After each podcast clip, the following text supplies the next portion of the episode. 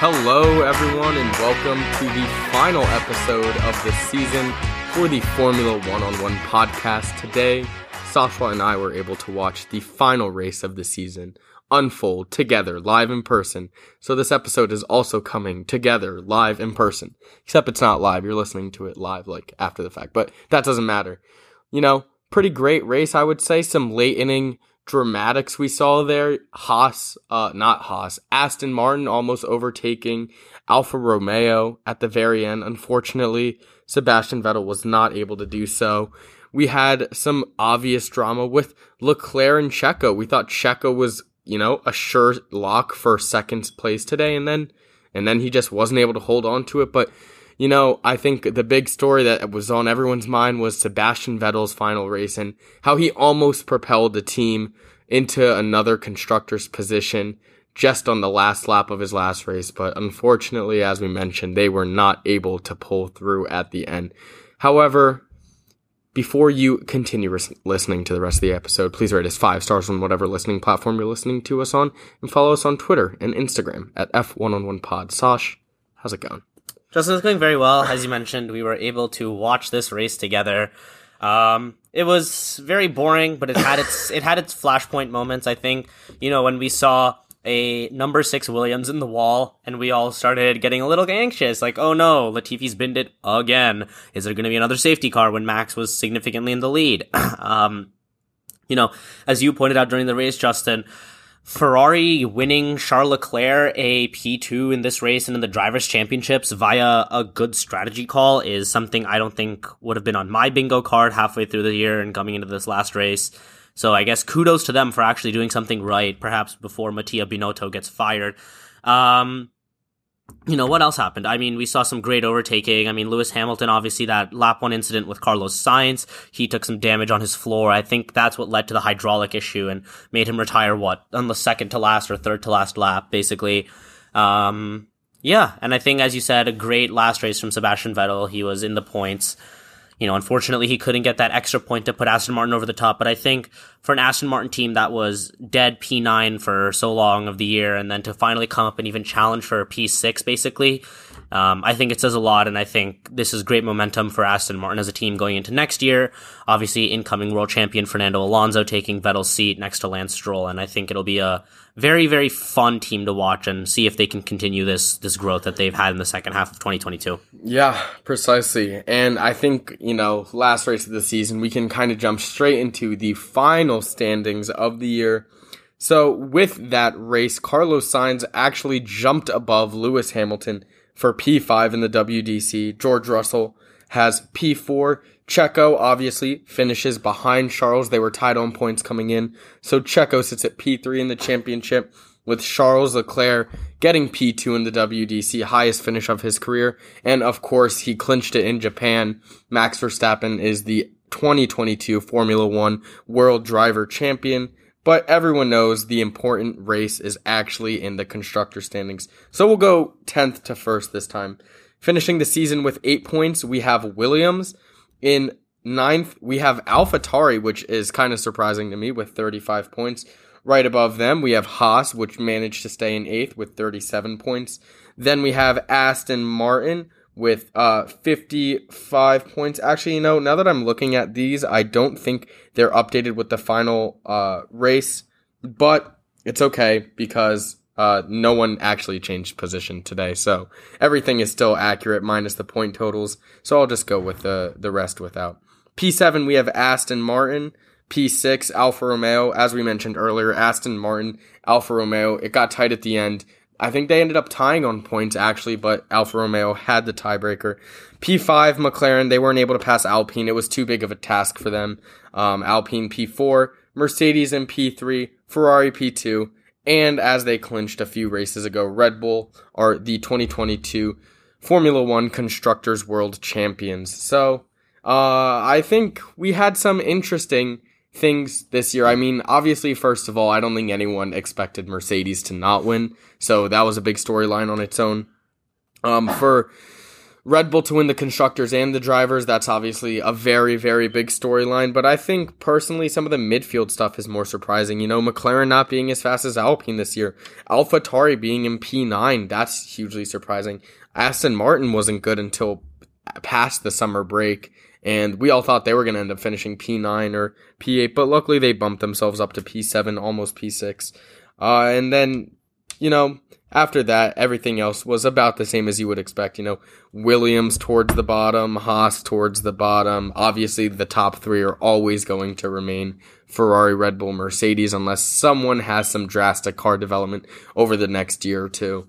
But yeah, I would say overall, we had a very entertaining season. Obviously, it was no 2021 World Drivers Championship is on the line with a tied race. But at the end of the day, I am still grateful for the season and I think it was a very fun time. Yeah, obviously, my first full season watching the sport, a great one. I think, Justin, there are a lot of maybe smaller moments that go, um, or that will go a little unnoticed after Max Verstappen's dominance. And obviously, Max should get all the credit in the world for the way he dominated this championship, right? I mean, going back as early as round four, we had Lando Norris being the only non top three car to score a podium this year. I think that's an incredible feat. Um, last week we saw George Russell's first win in Formula One, both in the sprint and in a feature race, so that was great as well. We also saw, um, you know, Mercedes get a 1-2 in Brazil. We saw a Ferrari 1-2 to start this season. We saw multiple Red Bull 1-2s. We saw Max Verstappen break the record for most race wins in a season. That brings him to 15 out of 22 which I think on my calculation is actually second for most wins in terms of like the raw percentage that it is. Um, 15 out of 22 is 68%, and I think Schumacher won 13 out of 17, which is 76%. So, you know, pretty close up there. I think still obviously an incredible feat to win all but seven races in a season, um, especially when the season lasts eight months. What else happened? I mean, obviously Haas get a pole. Haas have a early season strong surge. Um, you know, I think there were just a lot of smaller storylines that are going on. I think maybe even the downfall of Daniel Ricciardo is something that'll get talked about a lot. You know, after winning a race, frankly, at Monza last year, that, you know, you can say whatever you want about it. After that, just the way he seemingly fell out of touch with the McLaren um, was kind of crazy. But you know, it's interesting to see, and I think Justin, we can now jump into the to the weekend. It was a very, I would say, straightforward weekend. Qualifying wasn't all that special, but you know, still something for us to talk about. Yeah, I mean, in all the practice sessions, we saw Red Bull pretty much. I think I don't know if it was all of them, but I, I think they were one two for at least two out of the three practice yeah. sessions. And then we obviously know that in quali, Max Verstappen and Checo started on the grid one two. One of the things that I thought could happen was like Max lets Checo by in the beginning to give him a nice gap to Charles and let him race in clean air. But obviously that doesn't make like a ton of sense. You know, he's going for as many race wins as he can and Checo's just fighting for like, I don't want to be rude, but like P2 in the WDC is meaningless to the overall. I guess like to a team that has already won the WDC and the WCC, if they win P2 in the WDC, it doesn't really matter as much to them, maybe as it does to Ferrari, where now that is their crowning achievement of the year. But, uh, you know, I still think he raced a great race, and obviously P2 and starting P2, uh, it was very good for him. And then Charles started right behind him. I thought we might see a jump early in the race, and we almost did, but Checo managed to stay ahead until the latter stages of the race. We had Carlos Sainz uh, locking out the second row with Charles. Uh, then Lewis Hamilton and George Russell uh, locking out the third row. I wonder how many times that's actually happened this season where the top three constructors have each locked out their own row. I don't think it's ever happened because it's always Max and Charles on the front row. Yeah, exactly. Uh, and then obviously Lando Norris, Ocon, uh, Vettel, and Daniel Ricciardo ended up rounding out those in Q3. And uh, there was a decent amount of midfield stuff going on today. Like, I feel like the broadcast was so focused on the Checo Charles battle that you didn't get get too in depth on what was happening in the midfield. But obviously, we saw the Aston Martins kind of fighting their way, trying to claw to a WCC victory over Alfa Romeo. You saw. Oh gosh, who did you see? I mean, Lando Norris had a great race at the top of the midfield as he always does. It it was it was fine. It was yeah. a serviceable final race yeah. of the season. There was uh there was a stretch of like five or six minutes where we saw Vettel sandwich between the two Alpines. I think that was good. He and Ocon had a little bit of a back and forth before Alonso ended up retiring out of this race. Um, I guess another thing, Lando Norris, you know, we've seen so many times, Justin, that he is clearly the best driver out of the outside of the top six, but no one in the other what 14 cars or 13 cars besides him in the top six is close to challenging him, right? Like we saw today, Lando was kind of in a nowhere zone. He actually ended up setting the fastest lap, I think, towards not even towards the end, just in the middle of the race. Um, which is kind of crazy to think about that. Um, you know, Lando Norris has, I think, somewhat silently and underappreciatively put in what a great season, right? I think he finishes P7 in the championship, so he's obviously the best driver out of outside of the top 6, driving in a car that was the fifth fastest car. So I think, you know, Justin, if McLaren can somehow pull together a better car next year, I think Lando Norris is definitely going to be someone that is um, you know, not as easily visible because of what this year was. It wasn't easy for him to get on the radar when the top 6 spots were always the same 3 cars. But I think next year, if McLaren give him a car sort of like what 2020 was or what 2021 was, I think Lando Norris definitely has a chance to maybe get that first race win, get some more um, pole positions in the sport. And I think obviously this season has proved to me that even when the car isn't great, Lando Norris is able to pull out some great performances as yeah, evidenced by his podium all the way back in Imola in April. Yeah, I think one of the most damning things of the season is like Daniel Ricciardo's poor performance, and I really do think if you maybe had Oscar Piastri in that seat for the whole season, which eh, that was never going to happen, but like if you had someone better than Daniel Ricciardo this season, you probably beat Alpine in the constructor championship, which is probably a pretty tough pill to swallow because I mean we've talked about it the whole season. He's just had an absolutely awful year, and like Sash just mentioned, I mean being the best of the midfield proves that, you know, that car is at least also capable of being top of the midfield. So when you don't, when you're top of the midfield, but then in the constructor standings, you're not, it obviously says someone's not pulling their weight. And in that case, that would be Daniel Ricciardo. He actually tied for P11 in the WDC with Sebastian Vettel on 37 points. And it's key to know that Sebastian Vettel also had like two or three less races than Daniel Ricciardo this year because of COVID at the beginning of the season. And he even almost pulled it ahead of him at, at the very final stages of this race. So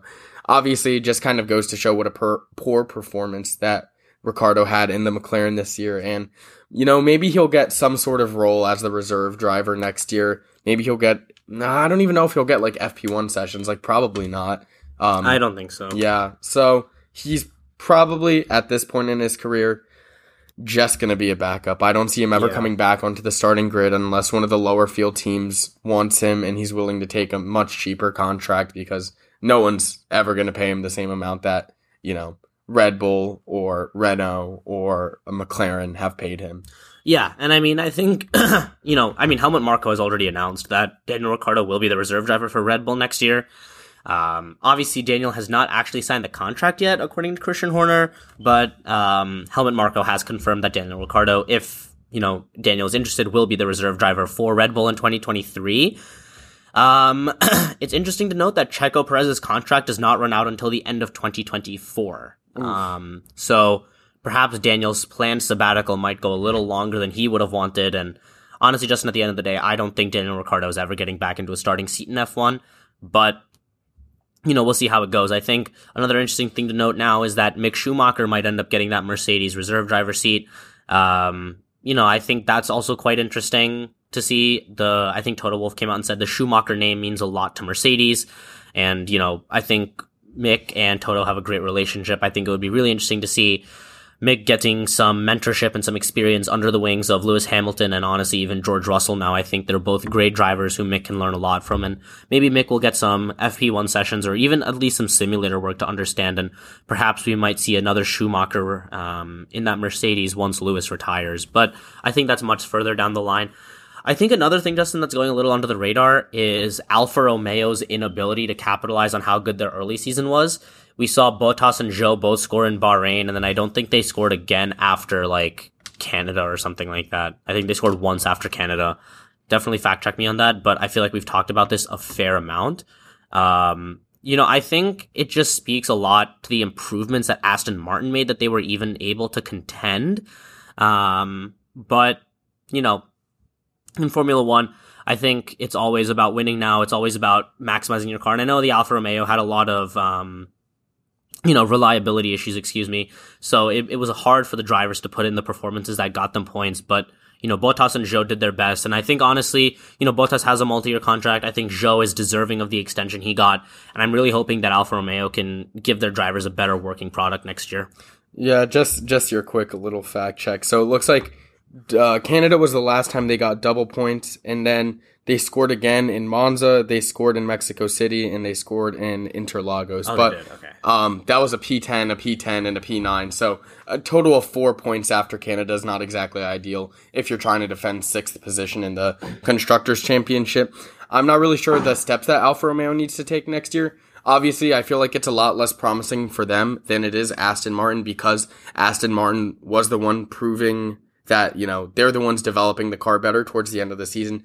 Now, whether that be uh, Alfa Romeo's upgrade packages didn't work or they just didn't have the money to continue developing the car this season or whether they're focused next year, that's kind of, it's hard to tell right now, but, um, obviously it's one of those things now where it's every question we have is not going to be answered until the beginning of next season. And obviously that's super tough because we're back at the stage where everything is just speculation again. But I think overall, this has been like an extremely great season to watch. Um, not only for Alfa Romeo as a team, but um, I guess just like the drivers overall. Obviously, Zhou Guan Yu being the only rookie this year, uh, it was very nice to see that he was actually like he was useful towards the team. He was not a completely useless driver. Valtteri Bottas has been having a relatively decent year for Valtteri Bottas, like in an Alfa Romeo. I still think that they have a shot of, you know, maybe repeating the same thing next year. I don't know if they will have the capacity to pass like McLaren or Alpine, but hopefully they can stay ahead of uh, Aston Martin, where I think their current competition stands. However, it will be a tough task, and I'm sure we'll do a season in review for each of these teams. But yeah, Alfa Romeo is definitely one of the more intriguing ones for me. Yeah, and I think it's also interesting, Justin, knowing that in the last few days, maybe the last week, there have been rumors that Ferrari team principal Mattia Binotto is going to be out sometime during the winter, and Alfa Romeo team principal Frederic Vasseur is supposed to replace him. Obviously, Ferrari, um, John Elkann, the president of Ferrari, and Mattia Binotto have come out and put out a statement saying that, you know, I guess rumors about Binotto's position security are kind of baseless or foundationless. And when asked about it himself, Vasseur has says, I don't know, you'll just have to wait and see. I think that's kind of telling Justin the language used in these press releases and these kind of non-answers is a little telling that even if Vasseur isn't the one going to Ferrari, I think there is going to be a leadership change at, um, at Ferrari. Um, I think Vasseur would be a great uh, great person to lead. I think he's done a great job with Alfa Romeo, given the resources they've had to work with. They've kind of been Ferrari's B team for the last couple seasons. This year, their working relationship was a little, I guess, minimized, and they were able to be a little more independent. And Haas became the the B team, quote unquote, or the closer collaborator with Ferrari. But you know, I think an interesting move for Al or for Alfa Romeo, and I think when we think of P6, Justin, I think Alfa Romeo kind of fit that bill. We don't really hear about them often, and they're just kind of there. And they're not like egregiously bad, perhaps, like Williams are, and they're not on top of the world like Red Bull are. And I think we forget about them a lot, and as a result, they're in the probably most forgettable position, which is P6 in the championship. yeah, I mean, obviously, like I said earlier, we, we won't really know how next season's going to go until next season, but it's going to be fun speculating all of off season. Mm-hmm. I think we can kind of get into our top three moments of the weekend. Do you have any any honorable mentions or who do you who do you have for number three? Oh, actually, one thing we definitely forgot to talk about. Um, after the Abu Dhabi Formula 2 round, Logan Sargent officially has the required number of super license points to drive for Williams, so he will be their second driver alongside Alex Albon in 2023. I guess just a little like cool fun fact that we'll have an American on the grid next year, and you know, I guess nice and at least Latifi won't be there to cause any more safety cars. Oh gosh, yeah. Um, I will say P three for me. Actually, you go you go P three because I know what I want P two, and then I feel Okay. like we'll agree on P one. Um, I think P three should probably be. wow, so many like weird moments out of this race. Um, hmm, just like moments that happened. Um, I think. Like, what's even like a cool? what about moment? like Hamilton being able to drive fastest sector ones, even with a with a yeah, broken floor. Yeah, I think I think Hamilton being able to put in those laps or at least those sectors was really good. There's a lot of data analysis going around that Hamilton was the best driver in the technical sections, but just because of how draggy and slow the W13 is in a straight line, he's losing multiple tenths down the straights in sector two, and that's what ended up costing the Mercedes lap time and qualifying time. So I think the fact that Hamilton is still showing that driver's skill prowess, and if you maybe put him in equal machinery, no, no pun intended there, um, you know, maybe the result could have been very, very different. Yeah, I think so. For P2, I have Ferrari probably making their best strategy call of the year by leaving Charles out on the hards. I know during the broadcast we got in a radio message where they said, you know, box opposite of Red Bull, you know, meaning that, you know, when Checo pit that lap, he was supposedly going to pit the next lap, but obviously it was a dummy. They didn't end up doing it, and it ended up paying off. He was able to hold on to P2 for the rest of the race, which ended up giving him P2 in the world driver standings. And I think it's just a nice breath of fresh air to see a Ferrari strategy not kind of absolutely kill their driver. I mean, I like, I like Sergio Perez. He's a great driver. He's on my favorite team, but it was just very refreshing to see Ferrari not have a fuck up for once. I mean, it never happens. So when it does, it's just it's just one of the most magical things. Yeah, and I think this is like you know something perhaps we should give Ferrari more credit for. I think in the last couple of races, Justin, they have been pretty okay with their strategy. It's just that their car is not where it needs to be. Um, Red Bull and or Mercedes were just faster than them in a lot of the past weekends, but this weekend when it mattered, when it mattered for Charles, I believe he also has a clause in his Ferrari contract where P2 in the championship does get him like a monetary bonus. So obviously very important there. Um, you know, like you said, no, no strategy mishaps from Ferrari. And I think that's, uh, that's something great to take away. Yeah. For P1 in our weekend podium, Sebastian Vettel overall, just, you know, yeah. congrats on a great career. You had a great last race, sort of almost it would have been even better if you passed Daniel Ricciardo at the end, but you can't you can't get everything you wish for. I mean, obviously, what a great se- what a great career he's had. Four world championships, 53 race wins. I think he has over 100 podiums they were showing. It's just absolutely sad to see a legend of the sport leaving and at least he's doing it on good terms. He's not just being like ousted from F1 like, you know, Daniel Ricciardo is or Mick Schumacher, and I'm not saying they're greats or anything, but it's nice seeing that someone as great as Sebastian Vettel got to see it through to the end in the way that he wanted. And obviously, mm-hmm. I'm sure he wanted to win a world championship with Ferrari and wanted to win more WDCs, but at the end of the day, you can't deny his excellence at the beginning of the 2010s between 2010 and 2013 when he won his four consecutive WDCs. So I guess, yeah, congrats to Sebastian on such a great career. And hopefully we get a nice little retrospective episode about him during this off season. Yeah, and I think it's just like a testament to not the great driver that Sebastian Vettel was, but also the great person he was. You know, the social causes or movements that he championed, his focus on, you know, making Formula One more sustainable as a sport, his focus on climate activism, um, his, you know, desire to make F1 as a sport more inclusive. Obviously, he held multiple karting and driving events for women in certain, in countries where um, those kind of opportunities aren't as accessible. I think it also shows, you know, how supportive he was of the other drivers. Um, you know, I think this weekend, I think on Saturday morning, Ferrari had a little bit of a going away party for him where all of the Ferrari mechanics and, you know, just team staff, they signed one of his old engine covers from 2017. And I think that was really special and they presented it to him. Um, there's been a quick thing, I think when Seb left Ferrari at the end of 2020, he left Charles a note saying, something to the effect of "You're the most talented driver I've seen in 15 years of Formula One. Don't waste it." Um, and there's a nice little tradition that Ferrari does where if you win a world championship with them in Maranello at the team base, you'll get a street named after you. And apparently, Seb told Charles that you know I really wish I had one, so make sure you get one. Um, and it's really just refreshing and nice to see that in a sport that is as cutthroat as Formula One is that there are people who are kind and like warm hearted and want to see their competitors succeed, much like Sebastian Vettel did day in and day out. And he definitely made, I think, the sport better and I guess just encouraged the drivers themselves to be better people as well. Yeah, definitely a loss for the sport. I'm gonna be sad to yeah, you know, not definitely. see him on the grid next year. Which also kind of leads me into Brad of the week. I'm gonna give that to the Aston Martin pit crew for giving Sebastian Vettel a slow stop in the beginning of the race. I think it ended up being like 4.4, 4.8 seconds. Obviously, you don't think of it that much then, but then you see at the end he was less than a second behind uh, Daniel Ricciardo at the end, and you kind of wonder if that could have been the difference. And obviously, there's a million things you can point to, but I want to do anything but point at Sebastian Vettel right now. So Yeah. I'll I'll give it to the pit crew with a little grain of salt, I guess. Yeah. I think my other Brad of the week, I guess I have two, is maybe Helmut Marko in the Thursday press conferences accidentally spoiling that Daniel Ricciardo was going to be the reserve driver for Red Bull in 2023. Or um, Mick Schumacher just like, di- not even dive bombing because he didn't do it properly, but like just bumping into Latifi. Oh yeah, Towards the same end. thing as last year. Yeah. Um, different corner, but obviously Mick causing Latifi to hit a wall.